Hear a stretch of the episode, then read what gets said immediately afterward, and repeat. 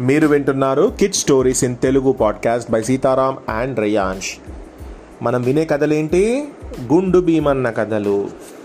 మరి గుండు భీమన్న దొంగలను పట్టించింది కదా రాజుగారు దొంగలందరినీ విచారించి కారాగృహంలో అంటే జైల్లో యావజ్జీవ శిక్ష విధించాడు. ఇక వాళ్ళు ఎప్పటికీ తప్పించుకోలేరు అన్నట్టు యావజ్జీవ శిక్ష అంటే వాళ్ళు చనిపోయేంత వరకు జైల్లోనే ఉండాలి. దొంగలను పట్టించినందుకు భీమన్నకు ఐదు వందల రూపాయలు నగదు బహుమతి. అప్పట్లో ఐదు వందల రూపాయలు అంటే చాలా ఎక్కువ. ఐదు వందల రూపాయలు నగదు బహుమతి వాడి వేలికి ఖరీదైన బంగారు ఉంగరం కూడా దొరికాయి. వాటితో సహా వాడు తన ఇంటికి బయలుదేరాడు. మరి ఇంటికి బయలుదేరిన తర్వాత దొంగలను పట్టించినందుకు గాను బహుమానంగా వచ్చిన సొమ్ము ఒక మూటగా కట్టి అతను దగ్గర పెట్టుకున్న భీమన్న బామ్మను చూడటానికి ఇంటి దారి పట్టాడు.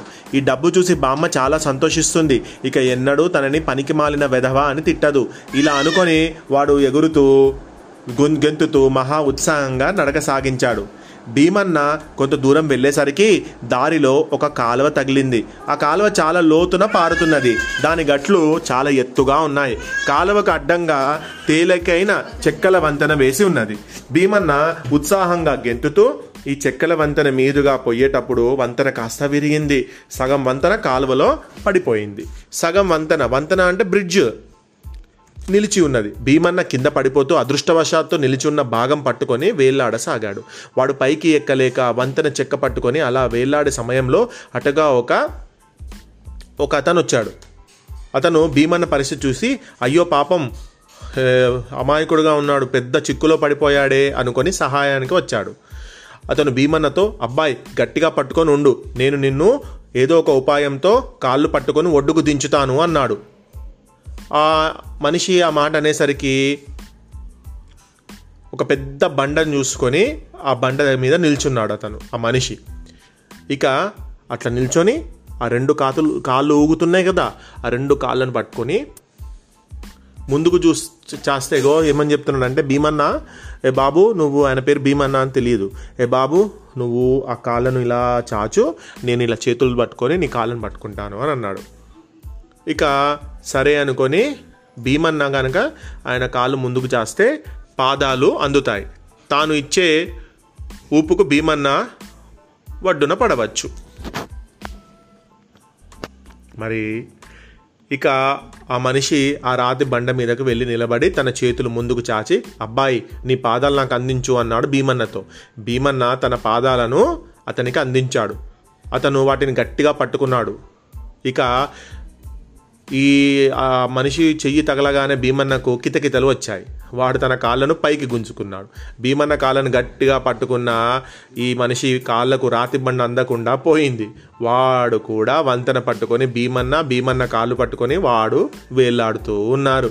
అబ్బాయి నిన్ను కాపాడబోయి నేను కూడా చిక్కులో పడ్డాను. నువ్వు మాత్రం పట్టు విడవకు ఇద్దరము మొత్తం ఈ లోయలో పడిపోతాము. ఎవరన్నా వచ్చేదాకా మనం ఇలా వేలాడవలసిందే అన్నాడు అతను భీమన్న తల వంచి తన కాళ్ళు పట్టుకున్న అతన్ని చూసి అయ్యా నీ భుజం మీద ఆ తాడేమిటి? అని అడిగాడు.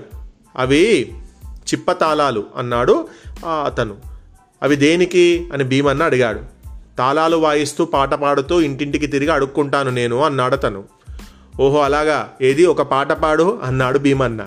అప్పుడు ప- ఏంటి? ఇప్పుడు పాట పాడమంటావేంట్రా బాబు? నీ మొహం అన్నాడు. పాట పాడతావా? చేతులు వదిలిపెట్టమంటావా? అన్నాడు భీమన్న.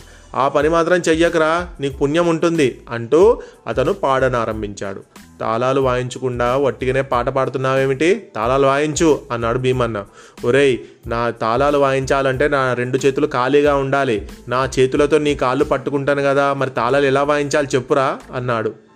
నీకు చెయ్యి విడిగా లేకపోతే నీ తాళ నీ తాళాలు ఇలా ఇయ్యి నేను వాయిస్తాను అంటూ భీమన్న వంతెన వదిలి చేతులు ఇతని వైపు పెట్టాడు. అంతే ఇద్దరు అంత ఎత్తు నుంచి కింద ఉన్న లోయలో ప్రవహించే కాలువలోకి పడిపోయారు.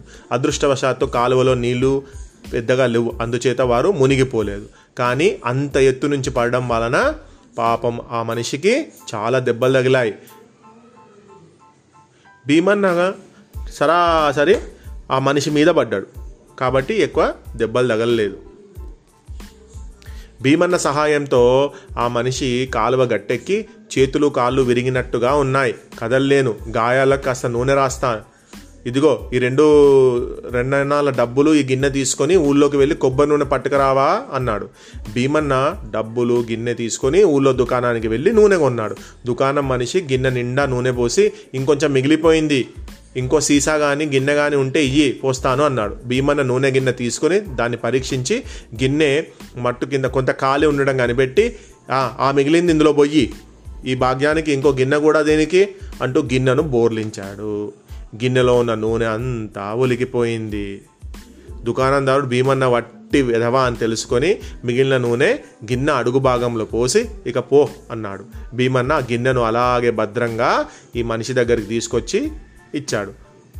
ఏరా అన్ని డబ్బులు ఇస్తే ఇంత నూనె నేను తక్కువ ఇచ్చిందేమిటి గిన్నెను బోర్లించి తెచ్చావేమిటి? అని అడిగాడు.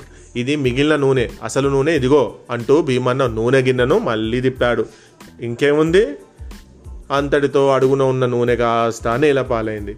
చాలా ఉపకారం చేశావులే నాయన ఇంకా నీ దారిన నువ్వు వెళ్ళు అంటూ ఆ మనిషి గిన్నెకు అంటిన నూనె తన గాయాలకు రాసుకున్నాడు. ఆ మనిషి తనను మెచ్చుకున్నందుకు సంతోషిస్తూ భీమన్న తన దారి పట్టాడు. మరి భీమన్న తెలివిగలవాడా?